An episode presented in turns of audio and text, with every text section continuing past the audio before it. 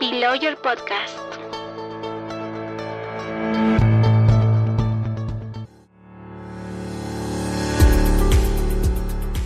Buen día comunidad jurídica, gracias por escuchar Bill Lawyer Podcast, plataforma de difusión del derecho corporativo y civil patrimonial. Be Lawyer Sessions. Monólogos. El tema de hoy es el tratamiento de Indecopy en los casos sobre errores de precios en materia de protección al consumidor, y en esta oportunidad tenemos el agrado de presentar a Rodrigo Peláez y Panaqué. Rodrigo Peláez y Panaqué es abogado por la Universidad de Piura con mención sobresaliente, con estudios concluidos de la maestría en Derecho de la empresa de la Universidad de Lima. Ha sido abogado de la Subdirección Legal de Claro Perú, especialista legal senior en el Tribunal de Indecopi y asociado del estudio Torres y Torres Lara. Actualmente es asociado senior del área de competencia del estudio Muñiz y director de Derecho Administrativo en Sodital. Especialista con 10 años de experiencia en materia de derecho administrativo, protección al consumidor, competencia como libre competencia y competencia desleal, y regulación publicitaria, barreras burocráticas, dumping y subsidios, derecho educativo y propiedad intelectual. Autor de diversos artículos y ponente en diversos eventos académicos sobre las materias de especialidad. Gracias a Biloyer por permitirme conversar brevemente en esta oportunidad sobre el tratamiento que, hace Indecopy, o que tiene Indecopy, mejor dicho, a los casos sobre errores de precio. ¿no? Em, lo primero que, que, debemos señalar, que debo señalar, es que, como sabemos, la pandemia por el COVID-19 generó un aumento significativo en lo que son las ventas a través de plataformas digitales o también denominadas ventas vía e-commerce. Con ello, em, digamos que hubo una migración de muchas empresas que antes veían el tema del e-commerce como algo secundario o complementario a lo que eran sus ventas físicas, a lo que eran sus ventas en locales comerciales. Sin embargo, si bien la digitalización de las transacciones de consumo generaron muchos beneficios como son ahorro de costos de traslado, ahorros de tiempo, una manera más directa de, contactarse un proveedor con un consumidor y viceversa. Eso también trajo una serie de inconvenientes como es lo referente al tema que vamos a conversar brevemente hoy, que es el tema de los errores de precio. Lo primero que debemos decir es cuándo existe un error de precio. Todos debemos haber tomado conocimiento que hace poco hubo un gran problema con una empresa, con Plaza Vea, que eh, generó unas ofertas en la madrugada con, de electrodomésticos con, er, con precios irrisorios. ¿no? Obviamente esto se debía a un error en los precios de estos productos y no a un tema promocional o, de descuentos aplicables. ¿no? Se genera todo un debate respecto a cuál debe ser el tratamiento que debe brindar la autoridad de consumo a estos casos sobre errores de precios. El criterio actual de Indecopi sobre los casos de errores de precios eh, establece que cuando se dan casos de errores de precio de tipo tipográficos fuesen o no involuntarios y que son responsabilidad del proveedor, estos no pueden ni deben ser trasladados al consumidor. ¿A qué me refiero?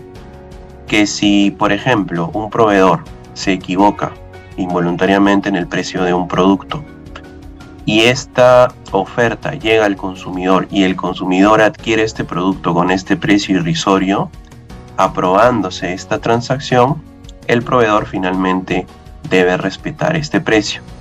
Caso contrario, incurriría en una infracción al deber de idoneidad, ¿no? establecido en el artículo 19 del Código de Protección al Consumidor. La pregunta que nos surge aquí es, ¿qué tan adecuado es este criterio? ¿Es un criterio realmente que se corresponde con, un mercado tan dinámico y en el cual es imposible que no se den casos de errores de precios eh, involuntarios? La respuesta es que, eh, que no es así, no es un criterio adecuado. ¿Y por qué? Por, porque Indecopy, al hacer su análisis, no considera, creo yo, dos variables muy importantes que voy a explicar brevemente. La primera es el estándar del consumidor razonable, puesto que si bien es cierto que el consumidor tiene un derecho a la información, eh, es decir, debe contar con todos los elementos necesarios, con toda la información relevante para tomar una adecuada decisión de consumo, también es cierto que no, no se debe amparar, no se debe dar tutela a un consumidor que no sea o que no cumpla con el estándar de consumidor razonable. Un consumidor razonable no es un consumidor experto, simplemente es un consumidor promedio. Y cualquier consumidor promedio sabría que un producto que está valorizado en 95 veces menos que su precio regular, por más descuento, por más promoción que le aplique, ese precio no es el correcto, sino que se trata de un error de precio. ¿no? Entonces, es importante que aplicando este estándar del consumidor razonable, estos casos sean analizados eh, en particular cada uno de forma individual. Y por otro lado, otro aspecto que no considera el INDECOPI en su análisis es, lo es el denominado abuso de derecho. El abuso de derecho no es otra cosa que utilizar un derecho formalmente reconocido eh, para conseguir un fin abusivo, ¿no? Es decir, se utiliza un derecho de tal manera que desnaturaliza su finalidad. En este caso de errores de precios, lo que se pretende hacer es que se reconozca un precio que ha sido publicado con error, ya pese a conocer del error, y que en ese sentido eh, el proveedor reconozca este precio y entregue el producto al precio publicado con error. Esto claramente desnaturaliza el fin de este derecho, configurándose así un supuesto de abuso de derecho. Y, esto es grave, esto es grave. ¿Y por qué es grave? Porque esto no solamente se queda en los casos que se van presentando individualmente sobre errores de precios, sino que esto va a generar también incentivos perversos. Eh, ¿A qué me refiero? Eh, que si el criterio del INDECOPI es tan tajante como lo he indicado, que cada, cualquier caso de error de precio siempre va a ser responsabilidad del proveedor y lo va a tener que respetar, el problema será que va a generar el incentivo de que muchos consumidores empiecen a buscar, empiecen a realizar una labor de, eh, de verificación en páginas web de varios proveedores a efectos de encontrar casos de errores de precio.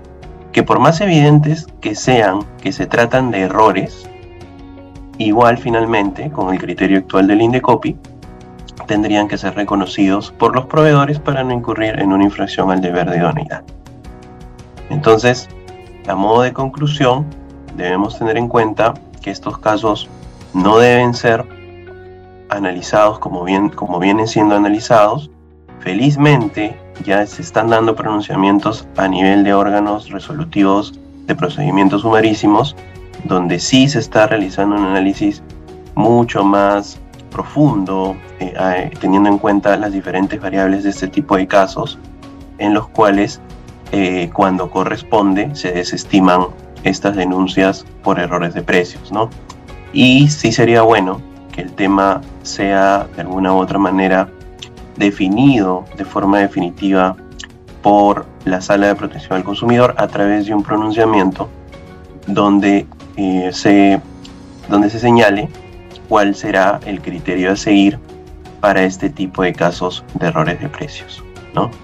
Eh, queda en manos de la sala establecer cuál va a ser el criterio a seguir, teniendo en cuenta, y esto es súper importante, que el INDECOPI su finalidad es la tutela del adecuado funcionamiento del mercado y no solo la protección de los consumidores. El consumidor es un agente importante en el mercado, sí, pero no es el único.